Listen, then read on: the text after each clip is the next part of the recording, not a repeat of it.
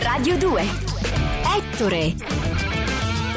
Una vertigine che ci porta al di là del tempo e al di qua e di là. Insieme a Cristina Donacci ne andiamo noi di Ettore grazie a Doc Emmett Brown, il protagonista della puntata di oggi, e grazie a Ritorno al futuro.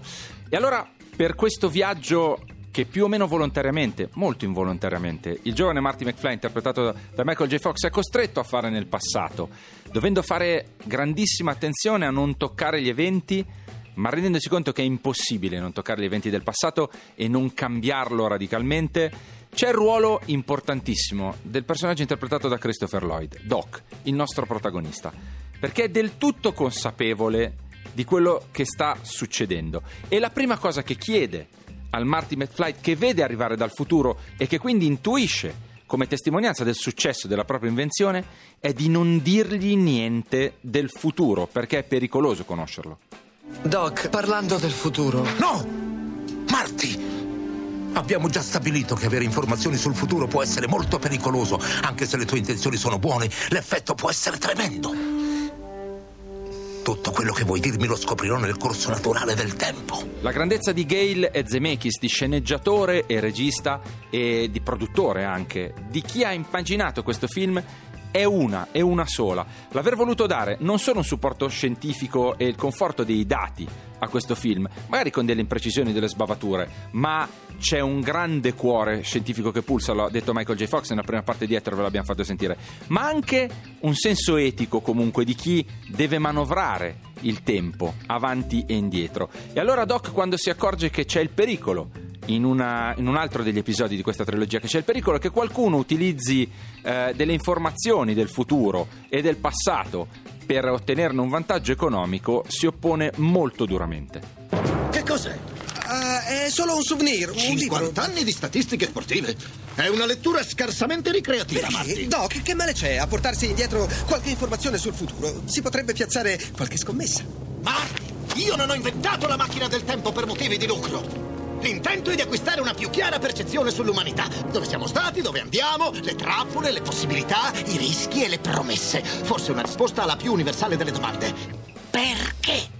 Ed è una risposta che non arriverà perché in realtà chiunque venga in contatto con la macchina del tempo tenta di piegarla alla sua volontà, di piegarla ai propri bisogni, alle proprie necessità, tanto da portare uno scienziato puro come Doc al pentimento finale, che non è finale, ma è un grande pentimento.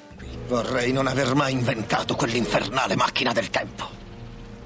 Non ha fatto altro che causare disastri. E sono disastri inevitabili perché intervenire sul corso del tempo porta a dei cambiamenti, delle mutazioni che poi si accumulano, diventano sempre più grandi e viaggiare avanti e all'indietro nel tempo le rende ancora più complesse da gestire. Questa è un'intuizione che Doc ha da subito e che Marty McFly un po' meno. Restate con Ether Radio 2. Pink, What About Us? Nel cuore di Ettore Radio 2 quando siamo arrivati quasi alla fine di una puntata strana perché vi volevamo raccontare non una trilogia difficile perché le trame di questi tre film sono folli nel senso che si viaggia avanti e indietro nel tempo si chiama Ritorno al futuro 1, 2 e 3 volevamo raccontarvi proprio Doc, il protagonista perché a volte anche un film apparentemente semplice contiene un grande lavoro di sceneggiatura e ci sono personaggi che sono scritti meglio di altri perché sappiamo esattamente da dove vengono e dove vogliono andare. Aver scelto Christopher Lloyd.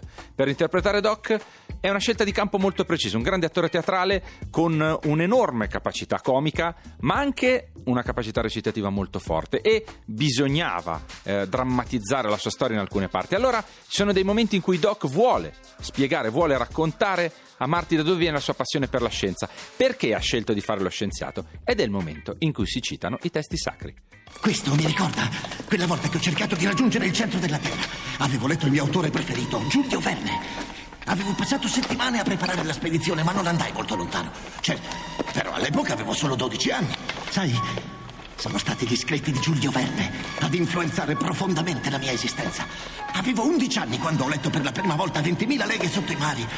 È stato allora che ho capito che dovevo dedicare la mia vita alla scienza. E quindi c'è un motivo, e il motivo è quello che probabilmente ha spinto Robert Zemeckis a leggere 20.000 leghe mari, o Bob Gale, è comunque qualcosa che consegnano al loro personaggio preferito, che è evidentemente Doc. Doc il quale a sua volta ha questa sfumatura, questo lato, la capacità di raccontare le proprie origini, le radici e le motivazioni prime alla sua attività di scienziato, ma poi ci sa anche un po' scherzare su, perché insomma è vero che la macchina del tempo bisogna usarla bene, è vero che non bisogna toccare il correre del tempo e cambiare il corso degli eventi, però attraverso la macchina del tempo, che può avere sì conseguenze disastrose, ci si può dedicare a una delle grandi, anzi forse all'unica grande passione di Doc.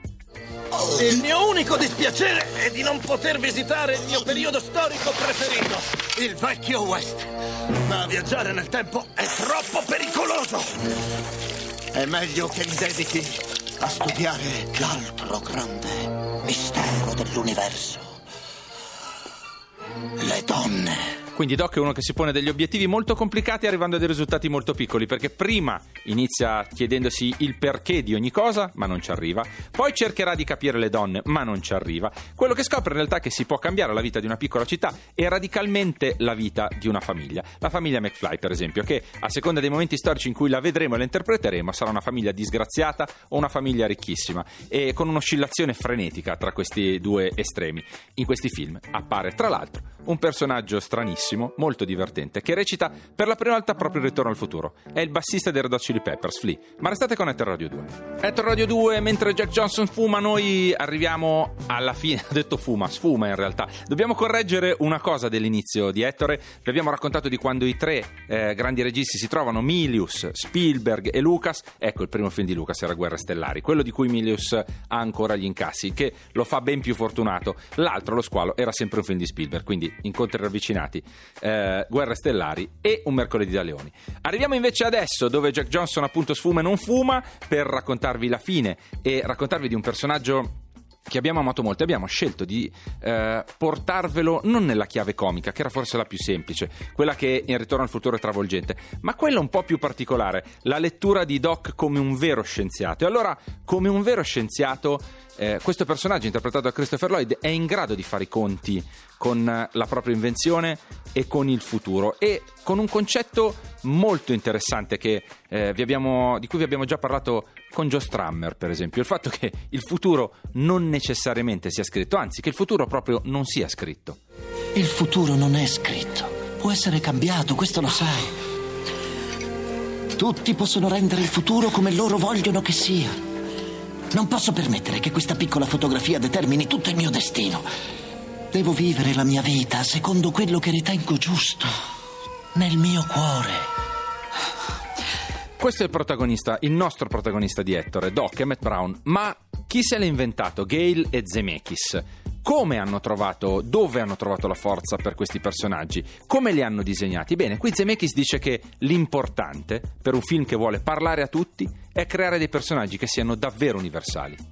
All movies that are timeless, if you will, or work even when they're dated, work because the characters are universal. Qui allora i personaggi devono essere universali per far funzionare un film. Eh, la cosa interessante è vedere come ci siano riusciti, come abbiano creato un prodotto così solido, così forte, in grado di resistere nel tempo. È una delle poche trilogie che ha gli stessi protagonisti, tranne uno. Se ne andrà solo il padre di Marty McFly che viene fatto morire nel, nel terzo episodio perché, perché non voleva più recitare nella serie. Probabilmente non era soddisfatto del ruolo o dell'evoluzione del suo personaggio. Tutto il resto rimane identico a se stesso con Zemeckis che però molto intelligentemente decide che è il caso di fermarsi, di non andare più avanti e quindi consegna alla storia una trilogia dalla quale poi Christopher Lloyd esce eh, vincente, tant'è che poi verrà chiamato a fare gli Adams e la sua carriera ripartirà con grande vigore. Restate con Etro Radio 2 perché dobbiamo salutarci e farvi sentire ancora qualcosa a proposito di Doc. Cool and the Gang, Cherish, laddove in altri casi di questa puntata di Ettore Radio 2 il viaggio nel tempo stava nel testo, qui è proprio la canzone che ci fa fare un viaggio nel tempo.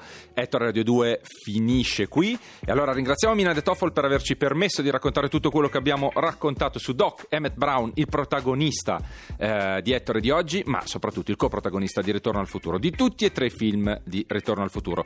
Eh, trovate tracce della nostra puntata sensibili, delle foto, delle immagini eh, e degli aneddoti sul film alla nostra pagina Facebook Ettore Radio 2. Se en passant mettete anche un bel mi piace, noi ve ne saremo grati. E poi ripassate di nuovo come in un ritorno al futuro, toglietelo e rimettetelo, fate come volete voi. Eh, trovate tutti i nostri podcast alla pagina ettore.rai.it oppure li trovate anche su iTunes dove potete abbonarvi e scaricarli copiosamente. Noi però eh, vi vogliamo salutare, io Guido Bertolotti e Danilo Di Termini, viaggiando al tempo, nel tempo, nel senso che torniamo domani alla stessa ora e il tempo è incerto, ma insomma intorno alle 19.43, 19.45. Ci vediamo verso quell'ora e vi lasciamo con la voce del nostro protagonista, di Christopher Lloyd, che un viaggio nel futuro l'ha fatto veramente, perché nel 2015 è uscita un'edizione speciale del film, circa 30 anni dopo, ma in un viaggio che loro nel film avevano già fatto e ci racconta questo. The future has finally arrived. Yes, it is different than we all thought. But don't worry, it just means your future hasn't been written yet. No one's has. Your future is whatever you make it. So make it a good one.